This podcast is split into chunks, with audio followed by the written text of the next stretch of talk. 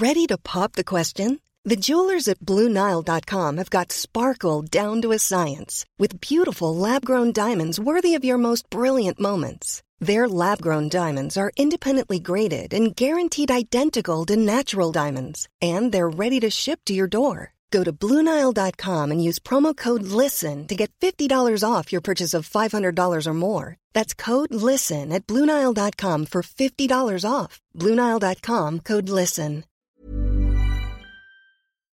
Hello, hello, hello, hello, hello. That's how I'm starting this episode. I'm just going to start it by going hello, hello, hello, hello. Okay? Right, fine. So, hello, hello, hello, hello. How are you? Welcome to another episode. Before I go into the details of what you're going to hear in this one, let me just uh, do the usual thing and mention the sponsor for this podcast, which uh, is italki. Um, now then, um, what about italki then? So this is basically a, a really, really good way for you to actually fast track your English into a new dimension. Okay, um, like you've got to speak English essentially.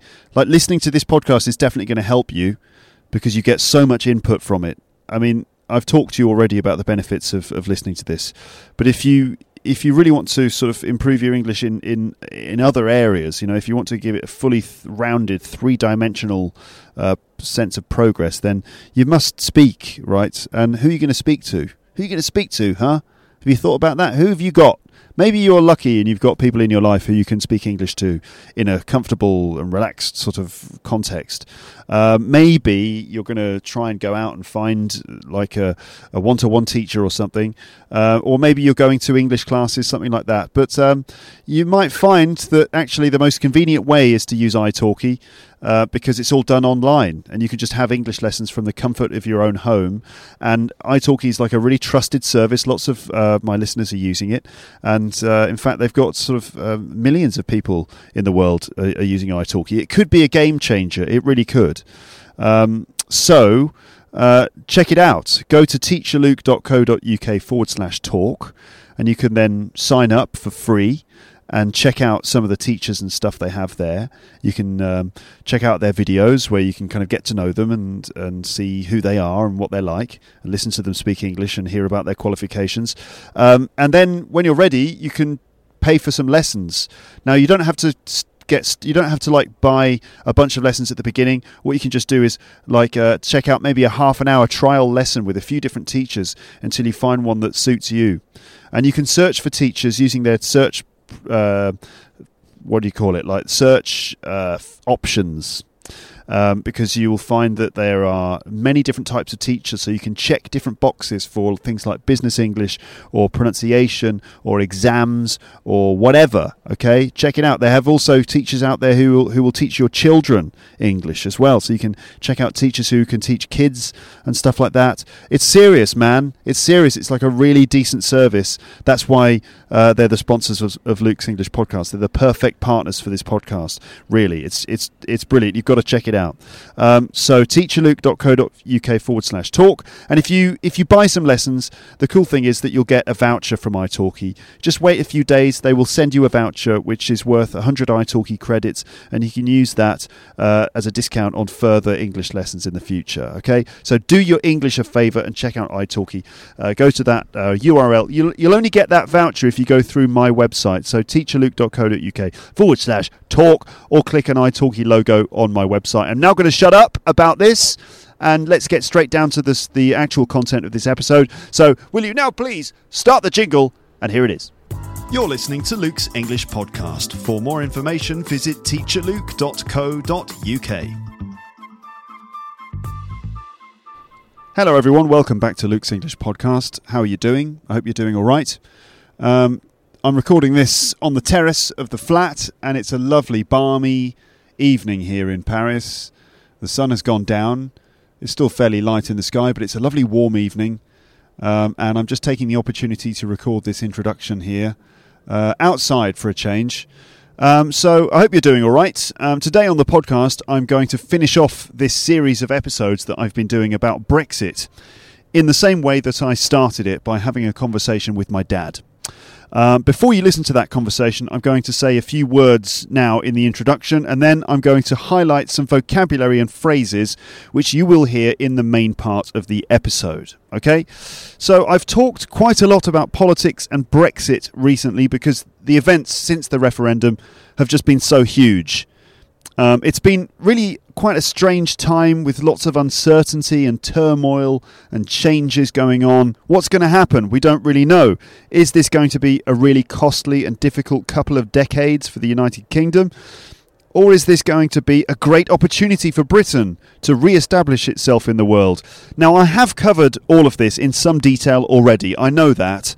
Uh, I've, I've gone on about Brexit already quite a lot. Um, um, and this will probably be the last episode I do about this subject for a little while. Um, I have had lots of good responses from you, my listeners, which seems to show that um, you've found these episodes to be interesting, informative, and useful for your English. But this is probably going to be the last time I talk about British politics and Brexit for a while um, unless something else comes up in the news and I have to deal with it. But this is probably going to be the, the, the, last time I deal with it, and it's it's quite appropriate that I'm talking to my dad again because that's the way I started this whole series. Um, I should also say that there have been lots of other big events going on in the world recently, including, of course, the situation in Turkey uh, with the recent attempt at a military coup, uh, which apparently has failed and of course, the horrific truck attack in Nice the other day. Just horrible story. Not to mention other trending topics that the world seems to be talking about at the moment, including this new Pokemon game, uh, which is not quite as innocent and trivial as it sounds. Um, there are big stories going on all the time, and they're all worth talking about. But my podcast isn't a BBC News program or something, so um, I'm I'm not necessarily in a position to deal with absolutely every current topic, of course, even though I would like to. So I'm talking about Brexit a lot because this is a subject that's very close to home, of course, for this podcast. Um, so it seems it, um, it, it, also seems that you enjoyed listening to my dad in episode number 351. He's uh, a, a, popular person uh, on the podcast. Um, in fact, he's got some big fans out there in Lapland. It seems. Um, it seems that, that there's um, a certain number of Lepsters who really love listening to my, my dad. And it's not just the Lepsters as well, it's also other people. Um, like, for example, Amber. Amber, you know, from Amber and Paul. Uh, she is a massive fan of my dad. Whenever I see Amber, she's like, "Oh, you've got to get your dad back on the podcast. He's amazing." Um, and also, I've had a few comments from from Lepsters um, saying that, that, you know people saying, "Oh, I love your dad." Um, so um, judging by all these comments, that he seems to be a popular speaker, especially on, on subjects like like this. Um, and you're right, of course. He's he's really articulate and well informed and brilliant. So now you can have the pleasure of listening to more of his wise and down to earth coverage before I put the whole Brexit subject to bed for a while. Um, comprehension questions uh, comprehension questions. Here are some questions now, which you can try to find the answers to in this episode. Um, I, have just come up with several ways to try and focus your attention on the content in this episode. First of all, comprehension questions. So, as you listen to the conversation, try to find answers to these questions. Okay, um, you know, obviously, you can just sit back and, and, and have a cup of tea and just listen. But if you want to focus your attention, try to get answers to these questions. You'll find these questions uh, written on the page for the episode. So here are the questions. First of all, what has happened since the UK voted to leave the European Union? What's the state of the nation at the moment? Will EU nationals be thrown out of the country? According to my dad, of course, all of this stuff is just, you know, according to the conversation you're going to hear. Why did David Cameron resign? Why did Boris Johnson then quit the leadership race? Who is Theresa May, the new Prime Minister? Uh, how did she become the Prime Minister? Uh, what's the situation with the opposition party, Labour? What's going on there? And what is going to happen next in the UK? Also, what three words did my dad choose to describe how he feels about the situation? I asked him to come up with three words to describe uh, the situation. What are those three words? Also, listen all the way to the end of this episode um, to hear some of my dad's comments about football. Um, and he makes a, a, couple of predictions for the 2016 2017 season in the FA Premiership. So, what are my dad's predictions for the upcoming football season in the UK? And also, what does he think of the new Manchester United manager, Jose Mourinho? So listen to the end of the conversation to hear what my dad thinks about Jose Mourinho.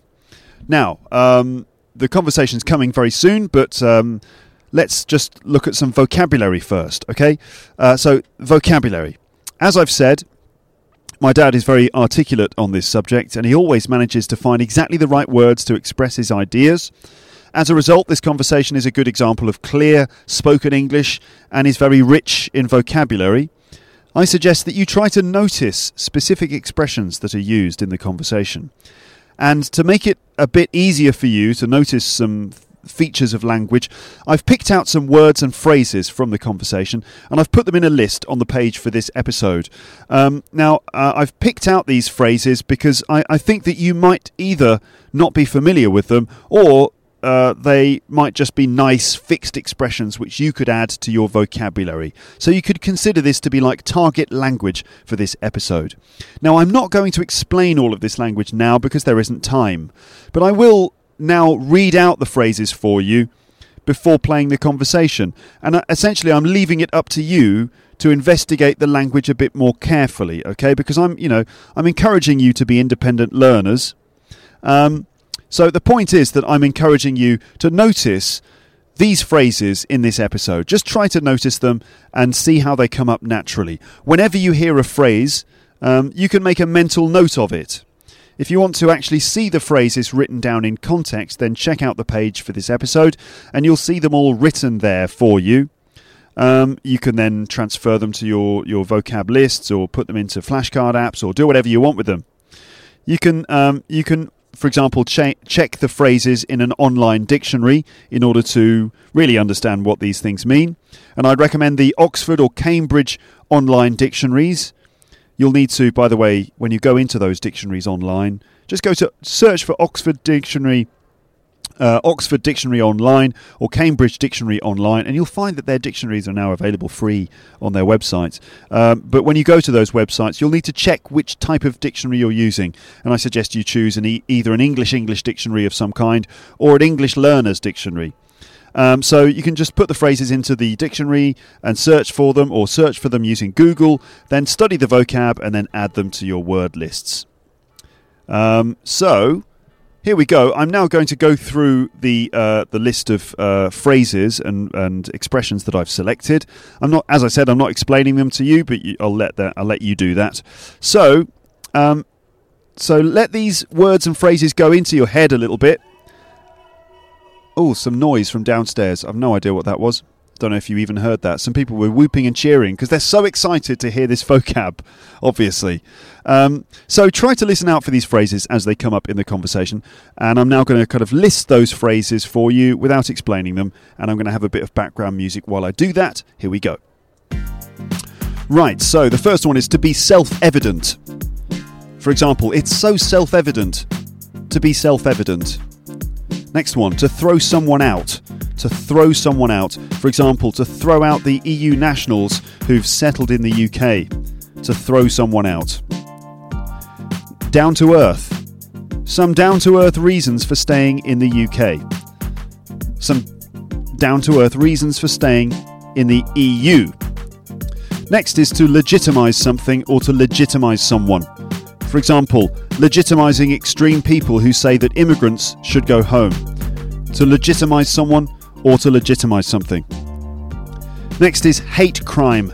Hate crime. For example, an increase in hate crime. That's hate crime. Next is to assimilate someone into something. To assimilate someone into something. For example, to assimilate immigrants into the country. Next is the expression gender balance. Gender balance. For example, a gender balance at senior levels of government. Gender balance. Next is the expression to steady the ship. To steady the ship.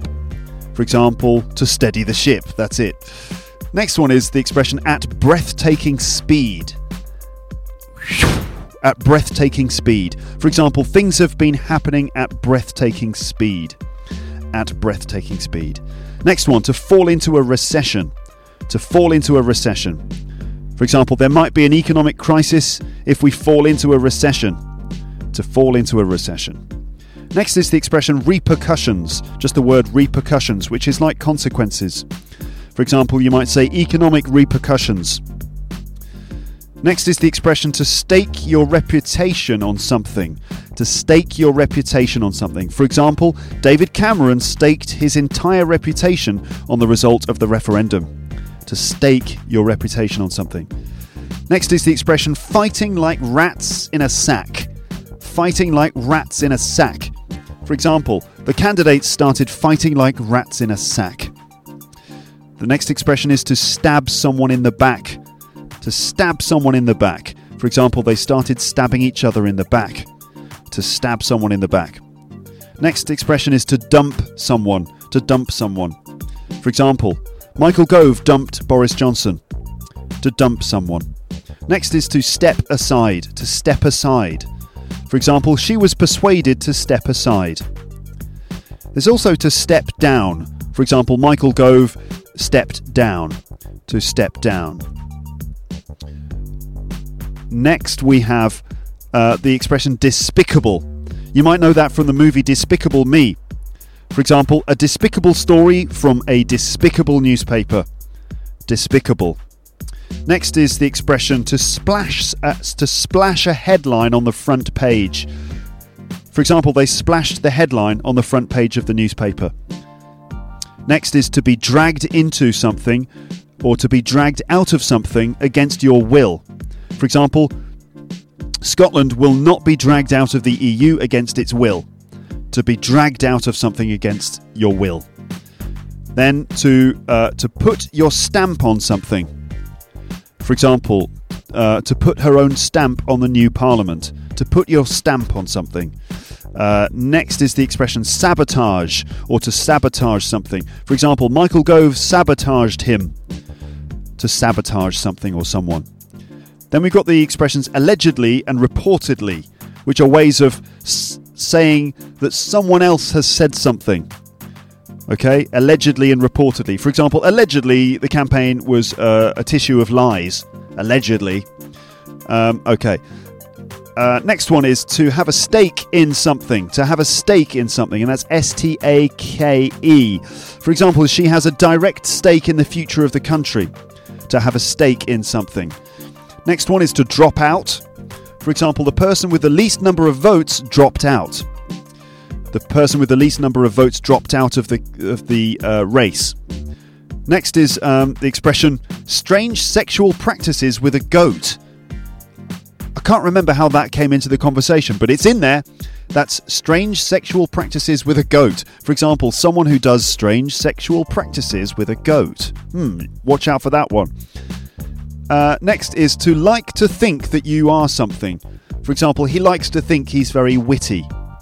So you've got to like to, to like to think that you are something and to be witty. He likes to think he's very witty. Uh, then we've got the expression like the grease that lubricates the wheels. It's like the grease that lubricates the wheels. For example, goodwill is like the grease that lubricates the wheels. Excuse me. We're nearly finished here. Here's the next expression to turn out to be something. For example, I'm hoping that Theresa May will turn out to be a good Prime Minister. To turn out to be something. Then we've got the expression to trigger something. To trigger something. For example, Article 50 is going to be triggered before the end of the year. To trigger something. Then we have the expression to come out of the woodwork. For example, the anti immigration people have come out of the woodwork. That's to come out of the woodwork. Then we have the expression to have a bit of a shock. That's an easy one. For example, the European Union, the, Euro, the EU establishment must have had a bit of a shock. Okay, the EU establishment must have had a bit of a shock. That's to have a bit of a shock. Uh, and then um, finally, we've got the expressions to take stock of something and to reassess something. For example, they ought to take stock and reassess their priorities to a certain extent. Okay, so there you go. That is the end of that vocabulary list. Loads of things there to watch out for. Don't forget that you can see all of those things written on the page for this episode, and you should do that if you really want to get that language into your head, if you want to make it part of your active vocabulary. Um, I do suggest that you do that. Uh, otherwise, you can just try and notice those things in the conversation with my dad, which is now going to start without any further ado. Okay, so I'll now let you listen to my conversation with my dad about Brexit three weeks after the referendum result and here we go. So, hello, Dad. Welcome back onto the podcast. Hello, Luke. How are you? I'm fine, thanks. Um, it's uh, over there in that Europe place. That's right. I'm here in Europe. Um, I hope they're going to let me stay. Yes, I hope they are too. Do you think they will? Yes, I do. really? Why is, why is that? Well, I can't imagine a situation where the EU would be throwing out uh, British citizens who've been living there for years. Yeah, yes, it, it, it would be insane. I don't think it would go down too well. Do you think that um, European citizens in the UK will be allowed to stay? Personally, I do, yes. And that's it? There's There are no conditions? Well, I, I, there's a massive great negotiation to go on yet for more than two years. And so we'll wait and see. But I just think it's uh, so self evident that you, you know, Britain would not want to be throwing out all the European nationals who have settled here. So you think that um, my listeners who are, um, you know, EU nationals living in the UK, do you think they can relax a little bit? I would personally tell them to relax completely about that. Um, and if there's going to be some kind of strange control on immigration, it'll be uh, from new immigration. I'm sure uh, not, neither the EU nor Britain would want to be um, trying to get people who are settled to to move. I mean, I think it would be preposterous. It would be outrageous. Mm, yeah. Okay. There there are other issues as well facing um, some of my listeners who are living in the UK at the moment, which we'll, we may come to in a bit. Um, I just thought I'd say, well, first of all, on behalf of my listeners, welcome back onto the podcast.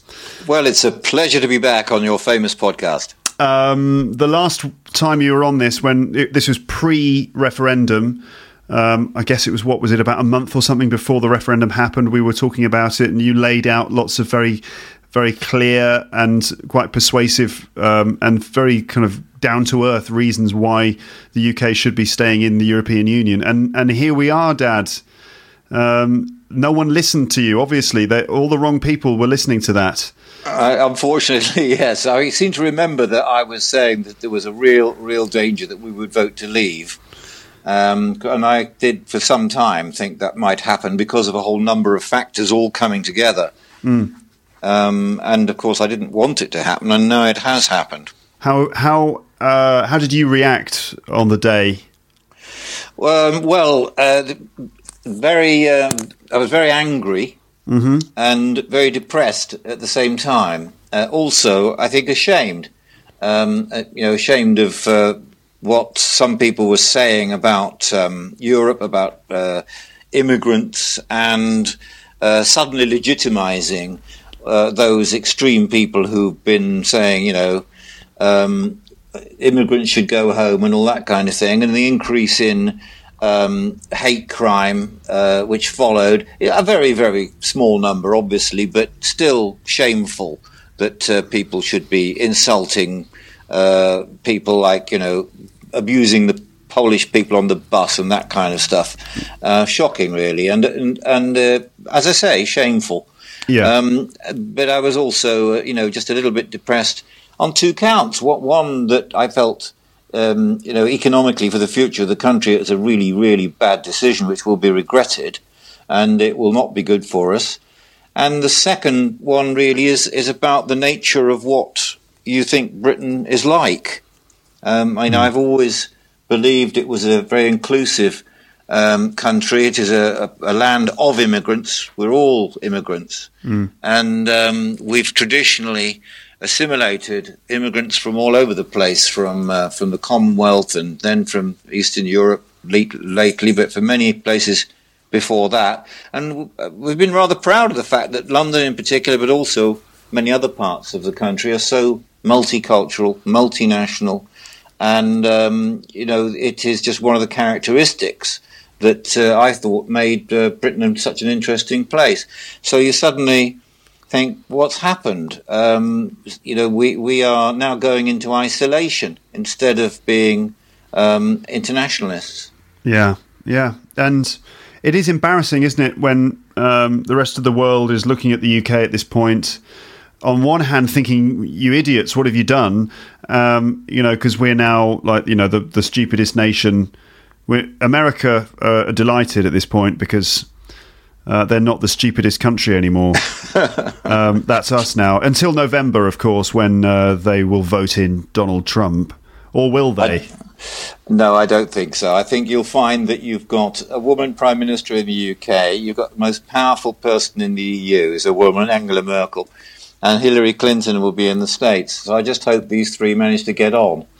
So these will have yeah, women um, in charge of three of the most powerful countries in the world, which um, right. which should be a, a great um, sort of victory for women's rights, shouldn't it?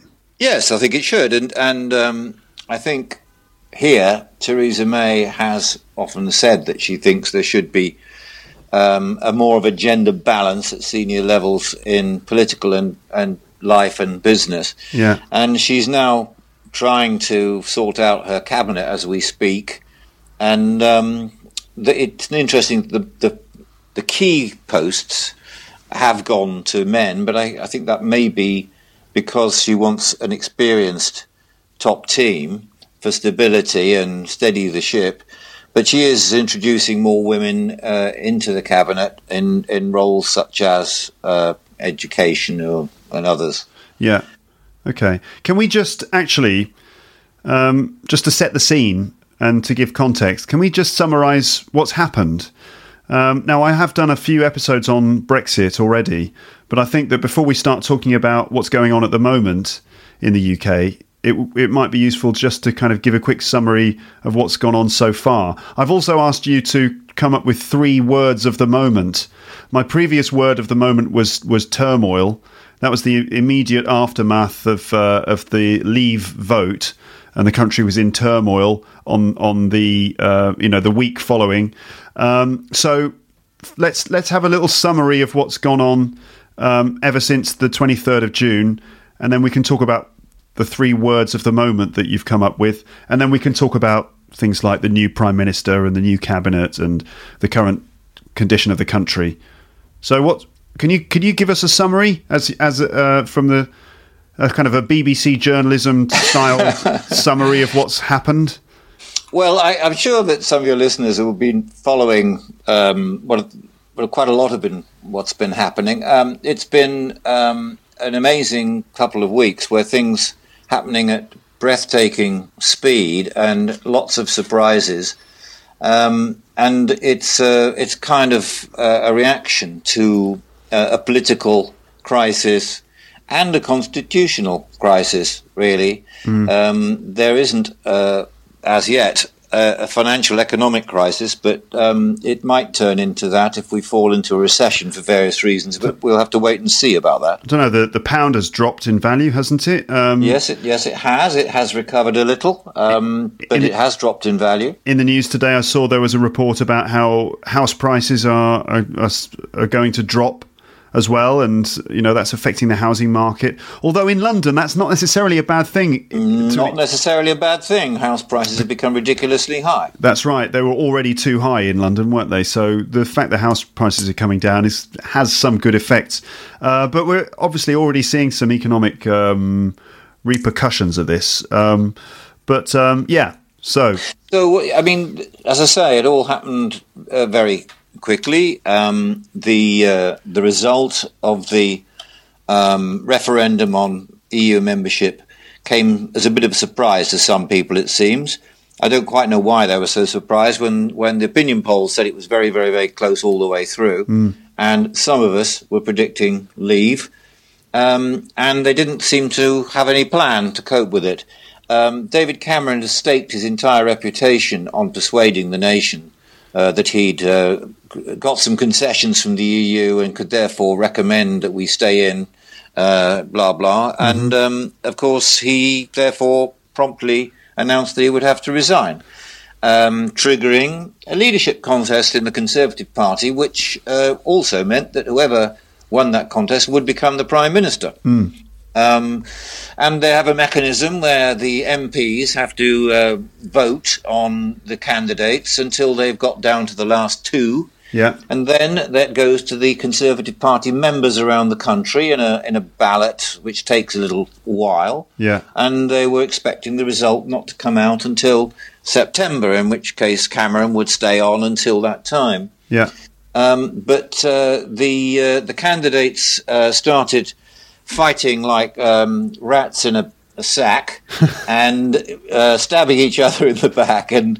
Um, uh, and Boris Johnson was thought to be a popular favourite until the uh, the senior cabinet member who was supporting him um, suddenly uh, d- dumped him and said he wasn't suitable and decided he'd be a candidate himself. That was Michael Gove, and um, in the end, uh, the, the there were two women who were the last two to be selected by the MPs and uh, one of them, Theresa May, the long-standing Home Secretary, very experienced, and the other one, a bit of a newcomer called Andrea Leadsom, who is a hard right winger, um, mm. who had campaigned uh, for us to leave the EU. But it became quite clear to her that she didn't have much support. She didn't have much experience. She kept on making mistakes. She said things that she had to apologise for. And they, she was persuaded, obviously, by the party senior people to just step aside, which meant that um, there was, was, no need for a vote by the party members, and suddenly Theresa May was going to be prime minister, and it happened incredibly quickly. Yeah. And so uh, on the, the Wednesday, uh, Cameron went to see the Queen and said, "I tender my resignation, and I suggest you might." Invite Theresa May to form a government, and ten minutes later, Theresa May was with the Queen, and she asked her form a government, and she said she would, and went back to Downing Street as the Prime Minister. It's it's. Um, my listeners probably will find it interesting that uh, the Prime Minister often goes to meet the Queen. It's a um, like a weekly meeting, isn't it? Every every Wednesday, unless she's out of the country or he's out of the country, they have a private meeting, which is traditionally completely um, private, and it's a tradition which is well respected. That the Prime Minister never says what goes on in those meetings. Isn't that a little bit uh, undemocratic? No, not at all. The the, the point is that um, she is a, uh, a, figurehead leader of the nation in the Commonwealth. Uh, she can um, advise uh, the, the prime minister, but she has absolutely uh, no power over the uh, the legislation or policy of the elected government. but it's um, a, a, little bit of um, an interesting tradition that all the former prime ministers have talked about why it's valuable to have your regular meetings with the Queen is that her experience and continuity is a settling influence, and that they like to have someone who they can entirely trust to be um, uh, discreet about what they say to just um, discuss some of the issues that are troubling them. Do we know what the Queen felt about the EU referendum? We do not know. There was a story, wasn't there, in the Sun newspaper? Well, it was a despicable story from a despicable newspaper. Yeah. Um, and from a despicable source. Yeah. Who was uh, Michael Gove, as forementioned, cabinet member. Was that was that Michael Gove who uh, allegedly? Um, it, he can sue me if I'm wrong, but uh, Michael Gove uh, appeared to be the source of something that happened at a dinner, uh, and he was certainly there um, four years ago, I think it was. Mm, yeah, four was, years ago. There was a dinner. When, uh, the, he, it was reported the Queen said she wasn't quite sure what the EU was for, or something like that, and um, uh, the Sun decided that this was uh, sufficient for them to splash a big headline in their front page saying "Queen for Brexit." Um, we mm. have no idea what the Queen uh, would think about withdrawing from the EU. My personal guess is that since it would probably lead to the breakup of the European uh, of the uh, United Kingdom, mainly because Scotland uh, was so in favour of staying in the EU, yeah, that um, she would be very concerned about us leaving the EU. Yeah, she she would. It's just my personal view. Yeah, I, I think so. Yeah, so God, there are so many different facets to this story. I mean, for example, the future of the United Kingdom now For example, whether whether or not Scotland will vote to leave if the UK leaves the European Union. I mean, we could be seeing the breakup of the, of the United Kingdom, couldn't we?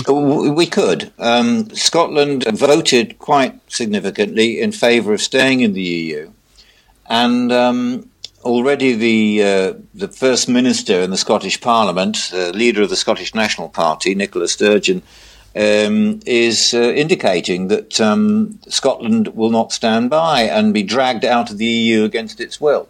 Right. Okay. So, um, the, the, so, so after all that, obviously, um, Theresa May made no uh, wasted no time in having a new cabinet, and she's obviously putting her own stamp on it, and she wanted to be a, a different kind of uh, prime minister, and it's very interesting that her speech on outside Downing Street could almost have been spoken by a Labour prime minister. Really, she was em- em- absolutely. She was emphasising that she wanted uh, much more equality and fairness in society, and that there were many people who felt that they uh, they were ignored, and uh, that everybody mattered equally, and it wasn't just going to be a government for the elite and the rich business people. It was going to be a government for everybody. So uh, that obviously is uh, quite a, a, good starting point for someone who wants to unite a divided country. Do the country is divided, n- divided almost equally between those who voted to uh, leave and those who voted to stay, but it's also divided in a whole number of other ways. Like, for example, by by age group, uh, by geography, um, and all sorts of other things. Uh, yes. Uh, um, what was I going to say? I was going to say that. Do you believe that then, Dad? Do you think that this new government we're going to see will be more moderate, or is it going to be more right wing? I, don't. I don't know. Um, she has voted loyally with uh, you know the government all the way through the last few years, um, and uh, she is a conservative. Um, but I think that um, she's also um, quite clever in that she realizes that um, if they're going to settle things down and get a bit of stability, uh, that there has to be some kind of recognition that a lot of the people who voted to leave were, were actually voting for something else. They were voting because they were fed up. They were voting after seven years of austerity. Uh, they, they were voting because they felt their voices and concerns were being ignored by these um, people in Westminster who went to public schools, uh, were very rich, and uh, were out of touch. Going back to the leadership race before Theresa May came through as the the, the leader, um, you talked about people stabbing each other in the back, um, and I just thought it might be interesting to talk a little bit about Boris Johnson and Michael Gove. Um, and what happened there because um, before Theresa May sort of came through as the obvious candidate, everyone thought it would be Boris Johnson, and it was he was sort of number one, the number one candidate. But then suddenly he uh, resigned. He suddenly stepped down or stepped out of the the race. Um, why did that happen? Uh, it was because uh, Michael Gove um, basically uh, sabotaged him. Um, Michael Gove, who is the uh, education secretary and then uh, justice secretary. Yeah. Um, uh, quite a senior cabinet member, and he was very much the kind of leader of the Leave campaign uh, from mm. the senior ranks of government. And he said repeatedly that he wasn't interested in being the prime minister.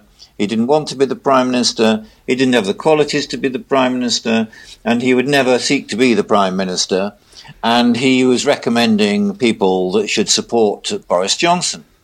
And um, and then suddenly, at the last minute, uh, he went public and said he he'd been thinking about this hard and believed that Boris didn't have the qualities required to be a prime minister, and so he was going to put his own name forward. So, what on earth changed? Why did he suddenly decide that he was the right guy for the job and that Boris we wasn't?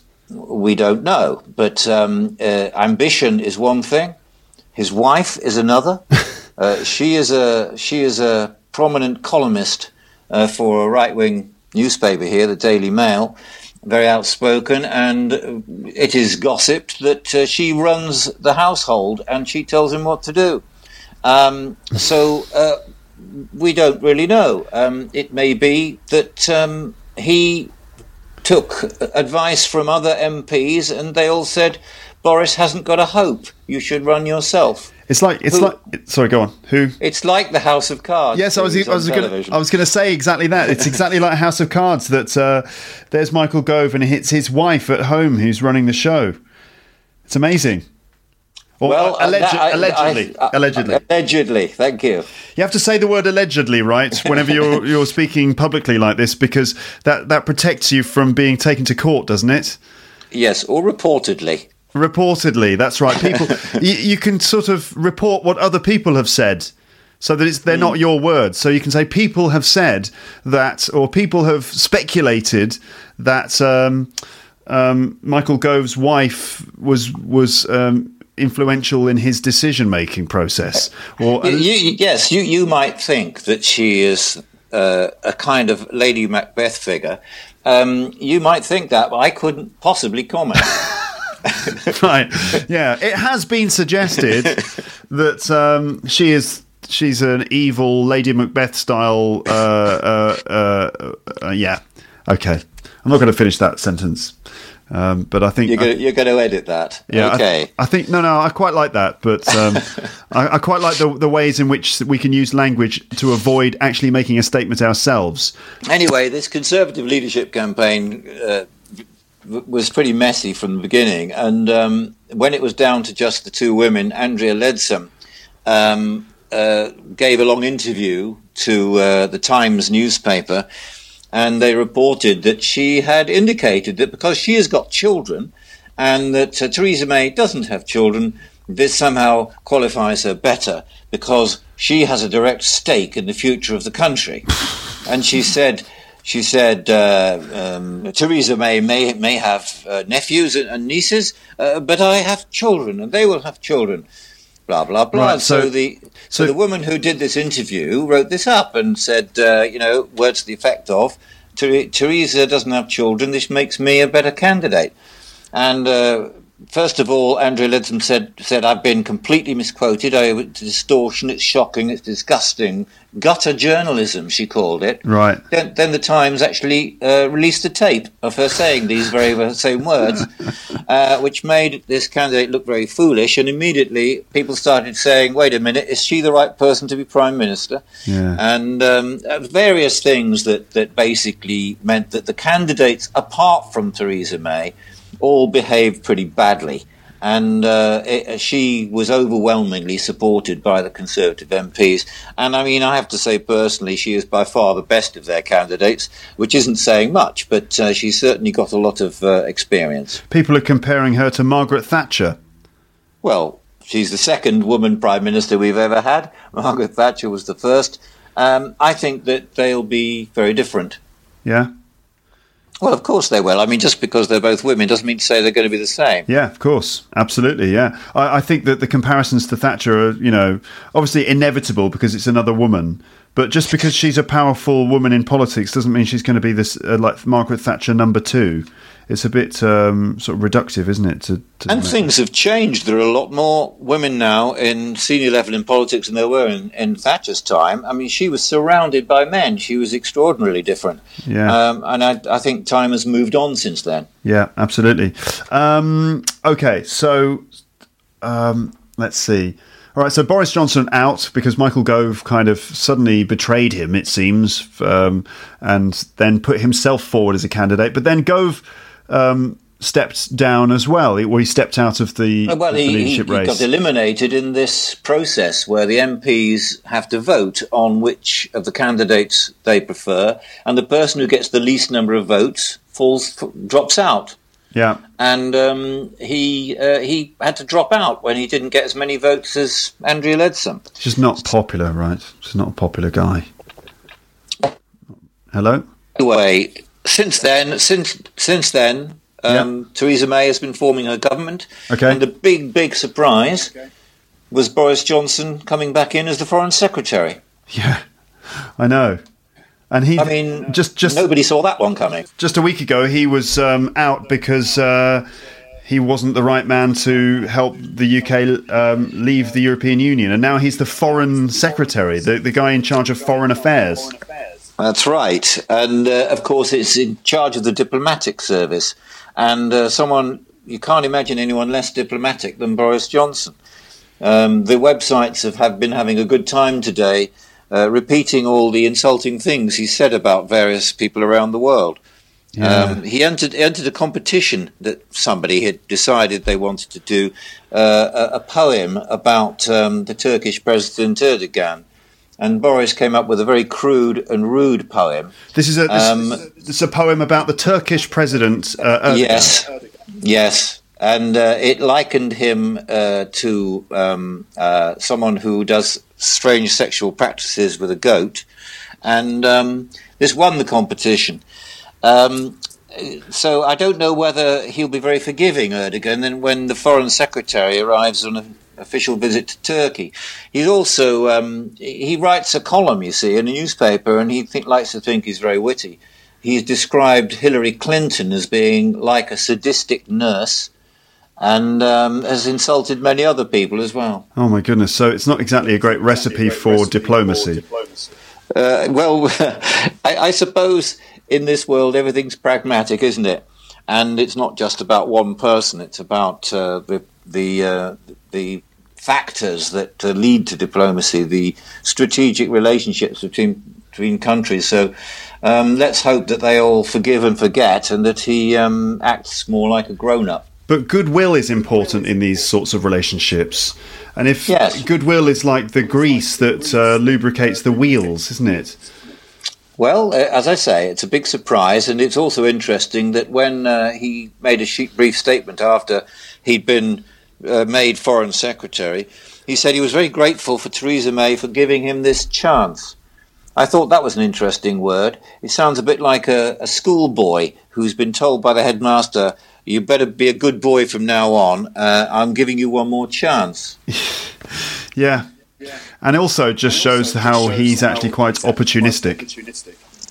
Well, you can say that again. I asked you to prepare three words of the moment, or three words that could describe the current state of affairs. Have you managed to come up with three words? Well, yes. I, I thought hoping, depressed, Ho- ashamed. Ooh, hoping, Ho- hoping, depressed, ashamed. Okay. Now I'm hoping that that um, things will settle down. I'm hoping that Theresa May will turn out to be uh, a sensible and uniting Prime Minister. Uh, there are one or two good signs. Um, I'm pleased that she has replaced uh, Osborne as Chancellor of the Exchequer because I think that his um, he was very closely associated with Cameron, and uh, I don't think his economic policy has been a spectacular success. Um, the austerity process was very rigid, and it and a lot of the cuts in public expenditure fell um, disproportionately on the poor people, those least able to um, to take the shocks. And I think he protected uh, the big boys in the city and the bankers, and uh, didn't do much about ridiculously high executive pay. So I think a fresh start there is a is a good sign. Um, and I also uh, hope that um, we will find that things settle down before Article 50 seems to be, it's going to be triggered before the end of the year. That is the European law which you have to formally say to the European Union, we want to leave. It's just technically Article 50, but we haven't done it yet. And at that point, there's a maximum of two years to negotiate the departure. Well, um, there's, there's still, I'm a little hopeful uh, just a tiny part of me is hopeful that it might never happen. Uh, because there are all sorts of constitutional issues that nobody has addressed yet. Uh, for example, uh, we are um, uh, our constitution gives Parliament total power. We are a parliamentary democracy, mm. and the referendum um, doesn't carry any legal force. It is actually advisory, and it's quite possible to argue that we should negotiate the terms of leaving and uh, once we know what we're going to get, you could say, well, this is the reality now. Let's have another referendum and see if you still want to leave. Right. The referendum would be a lot more clear. It would be kind of like, okay, it's a choice between this deal, which we've just negotiated, or just going back in and sort of staying as we were before.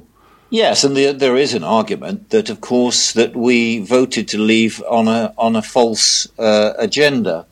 Um, it's an interesting issue. Professor Michael Dougan, who is the professor of European law at Liverpool Law School, mm. um, has laid out a quite detailed um, reasoning why um, you could argue that the referendum should be set aside. Um, and that leads me on to my second word. It's it's depressed. I was depressed about uh, the future because I think leaving the EU is a grave mistake. But I'd also got depressed about the referendum campaign.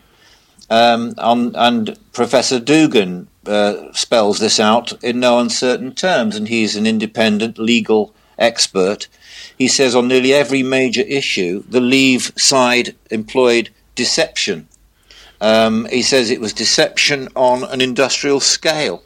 Um, for example, um, they they would argue and put on their literature that um, uh, the laws from Europe came from an unelected commission, and said ninety percent uh, of them come from the EU. Well, both these are completely untrue. The Commission doesn't make any laws at all. It has, makes zero percent of our laws all the legislation comes from the Council of Ministers, the Council, which is the 28 democratically elected member states, and the Parliament, directly elected Parliament. Mm-hmm. So to say that it's actually all comes from an un- unelected commission is not true. Uh, the, the, idea that 60%, as they said, actually derives from the EU. Boris 60, Johnson 60%. said 60% of our laws come from the EU. Well, that's not true based on any scientific methodology you can think of. Um, and uh, there were other claims, like they're planning to create a European army. Well, they're not, and even if they did, um, its uh, defence is an issue which needs unanimous agreement from all 28 member states.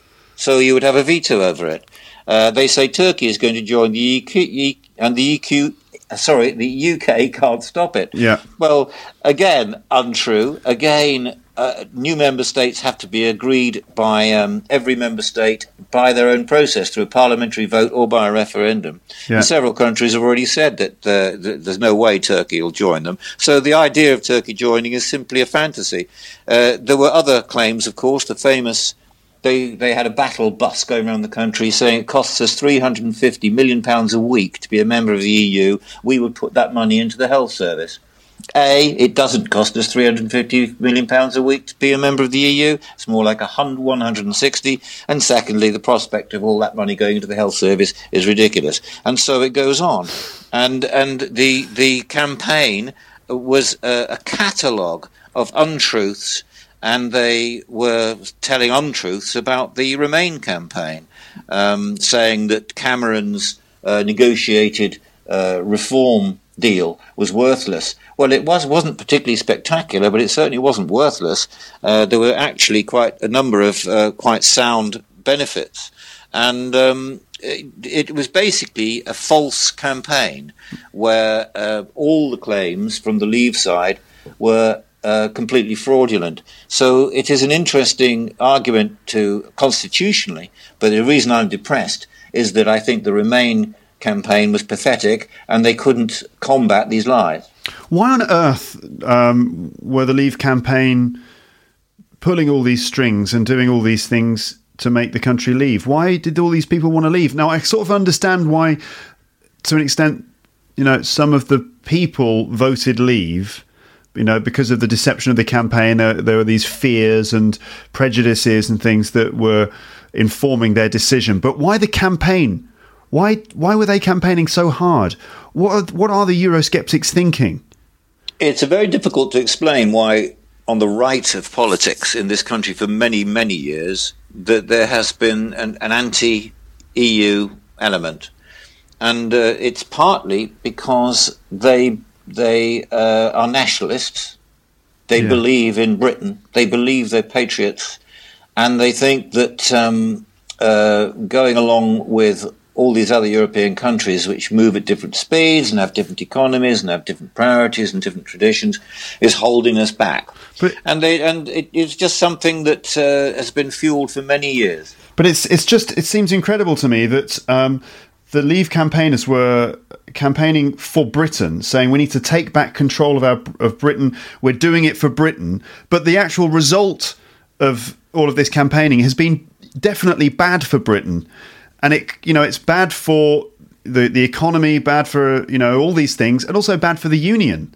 So Britain, Well, it's- Britain itself is is not better as a result of this. So all this, we need to be, we need to uh, protect Britain. We're actually, they've broken Britain to an extent, haven't they? Well, that's your view. I Well, yeah, a- yeah, that's a my lot, view, a- a- yeah. you know, a lot of the the the Brexiters would say, "Free at last, free at last. Thank God Almighty, we're free at last," which is a quote from Martin Luther King. Yeah. Um, the, the the the fact is, of course, it's complete rubbish. Um, the the uh, the freedom to make decisions has in many ways evaporated. In the next two years, the EU will be making the decisions for us. America has already said that we're at the back of the queue for a trade deal. A Chinese official has indicated that he doesn't think Britain has got the thousands of officials required to negotiate a parallel trade deal with the EU. And, and basically, we'll find that other people are making the decisions. We are not sitting at the table. Yeah. Okay. Uh, what about So the- that's a reason to be depressed. And as for ashamed, well, I mentioned that I'm a bit ashamed that the um, the anti-immigration uh, people have sort of come out of the woodwork and been um, nasty, uh, and I don't want uh, anything like that in my country. But I'm also um, ra- rather ashamed that um, the uh, the politi- the political classes in this country have come out of this so badly uh, that uh, so many of the people are self-serving and untrustworthy, and that uh, it, it it's hardly surprising that a lot of people have got cynical, cynical about the establishment, about the uh, you know the bankers, uh, about politicians, about the church, about all the various establishments. Uh, everybody's got terribly cynical about them, and it's about time we had some statesmen like politicians, and we had some honesty and uh, some sensible politics, as opposed to people who are in it for themselves. Absolutely. So we heard about the the government and the Conservative Party and, and how we've got a new prime minister and a different cabinet now. Uh, but what about the opposition? What about the Labour Party? Good question, Luke. It's another reason why um, I'm somewhat depressed about things because I think that um, any good democratic society needs to have the government tested, and uh, a strong opposition is healthy. Um, and uh, at the moment, our main opposition party, the Labour Party, is completely falling apart. It is in a state of civil war and um, it may not survive the process. It may even split, um, and so it, that's because the socialists who um, are the activists around the country um, are pleased to have Jeremy Corbyn as the leader because he has always been uh, a, a, a left of centre uh, activist, and the and the Labour MPs at Westminster have all lost confidence in him for various reasons, and they want him out. And the the rules of the game are that the leader is elected by the membership, so they're stuck with him. And um, I think the they're probably going to have another election because he's been challenged by two other MPs. He'll win again, and at that point, maybe they'll split. Yeah. So we might. Is will this be the end of the Labour Party, or are we going to see a new party emerge? It's extremely difficult to know. Uh, it's very difficult to imagine the end of the Labour Party, which has been around for such a long time and has had some notable prime ministers. But um, it it may realign in some way. Who knows? Um, I, I think that we'll just have to step back and, and wait. The interesting thing is that Theresa May has said that she doesn't want to hold a general election. That's the last thing the country needs. We Ah. want some stability. Um, I, I bet there will be a few uh, of her colleagues whispering in her ear that she ought to have an election because they would um, demolish Labour in this condition. Okay. All right. Um, I, some of the comments I've had um, on episodes that I've done about this subject have been things like, uh, "Oh, cheer up, Luke. It's not that bad." So, um, what about some good things to look forward to, Dad? Do we have some, some positive things on the horizon? It doesn't have to. Well, Be, doesn't have to be uh, politics. It could be anything doesn't anything. have to be politics. Um, well, I'm sure your listeners are probably fed up now listening to the you know the British political scene. yeah, they've probably had enough. had enough of that. I mean, I think that um, one thing that might come out of all this uh, on a broader stage is that I think the uh, European Union establishment must have had a bit of a shock, and uh, they've had declining support uh, across the EU for many years, and haven't managed to um, recognise it. Yeah, and uh, I think they they'll recognise it now, and they I think it would be a good thing if the EU um, gets uh, more relevant to people and maybe uh, stops doing things that aren't really important anymore, and so um, they ought to take stock and maybe um, reassess their priorities to a certain extent. Um, the, the other things, well, uh, not much. The um, the weather has got to improve. We haven't had a very good summer again yet here in the UK, yeah, uh, so we can look forward to a bit of sunshine maybe. Um, and we have the Olympic Games coming, which I really enjoy. Um, I know the Zika virus hangs over it, and I know that Russian athletes, uh, you know, are, are under suspicion and may not be there, and so on and so on. But uh, setting that aside, I always love the Olympics when it comes around every four years.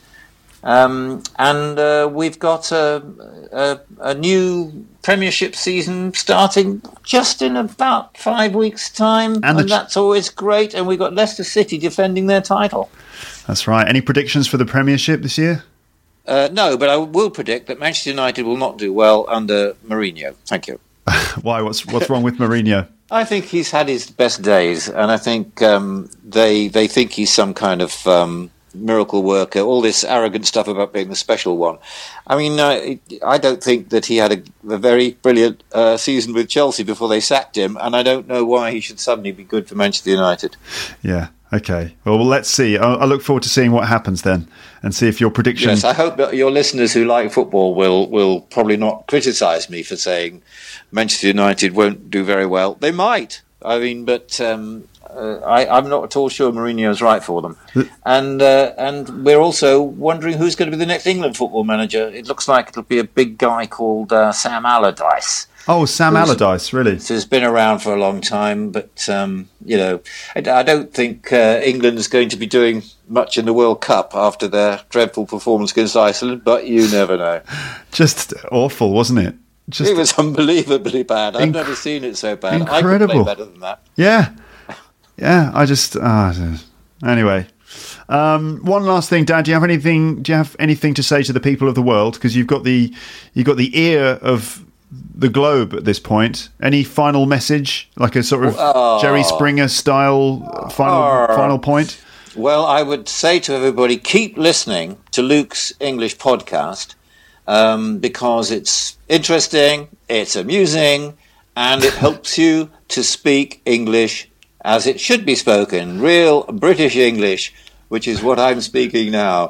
So, um, if it's any help to you, um, keep on listening, and uh, and you should keep practicing because I know a lot of people who, who speak English not as their first language say, "Oh, I do want, don't like to make mistakes." Make mistakes. It doesn't matter. You've just got to keep uh, trying to communicate, and the more you try, the better you get. Exactly. Yeah. Okay. Brilliant, Dad. Thank you so much for talking to me again. Okay, it's lovely to hear you, and um, best wishes to all your listeners. All right. Okay, Dad. Have a nice evening. Okay, bye. Okay. Bye bye then. English. English. English? English. Yes. English. English. English. English, dude. English. English. English. English. English. English. English. English. English. English. English. English. Plain English, creep. Speak English. English. English. English. English. English. English. I'm speaking in English. So there you go. I hope you enjoyed listening to my dad again on the podcast. Um, don't forget to visit the website where you will see some extracts from the conversation, those uh, bits of vocabulary that I listed at the beginning of the, the, the program. Uh, you'll see those things written on the page, including a lot of nice expressions and phrases for you to add to your vocabulary. Um, remember to follow Luke's English Podcast on social media. I'm on Twitter. My Twitter handle is at English Podcast. Um, I'm on Facebook, of course, and just search for Luke's English Podcast on Facebook. And of course, you should join the mailing list on my website. You'll see that in the top right hand corner of every page. It says, uh, I guess it says subscribe by email. Um, and you should join the mailing list um, in order to get an email notification uh, whenever new content is added to the website. You'll get an email notification direct in your inbox. And that's probably the best way to get access to the show notes and the pages for each episode and all the download links and all the other bits of information. Uh, that's the that's the best way to get direct access to the page for the episode is to subscribe by email. So just leave your email address. I'm not going to I'm not going to give you loads of spam or anything. I won't be spamming your inbox. It's just a way for you to get my content really quickly and easily. Okay? As ever, I look forward to reading your comments on the website as always. And um, all that remains for me to say here is just have a great day, have a great morning or afternoon or evening or lunch or night or lunch break or cigarette break or have a nice jog, have a nice drive or cycle or a nice gym session, have a good sleep, have a good work meeting or something, have a good English lesson or toilet break. Um, wherever you are, uh, in this crazy world that we call Earth. Just have a nice time, okay? Thanks for listening to another episode of the podcast. Um, and, uh, and that's it, okay then? So cheers, have a good time. Bye, bye, bye, bye, bye, bye. Thanks again for listening to Luke's English podcast. For more information, visit teacherluke.co.uk.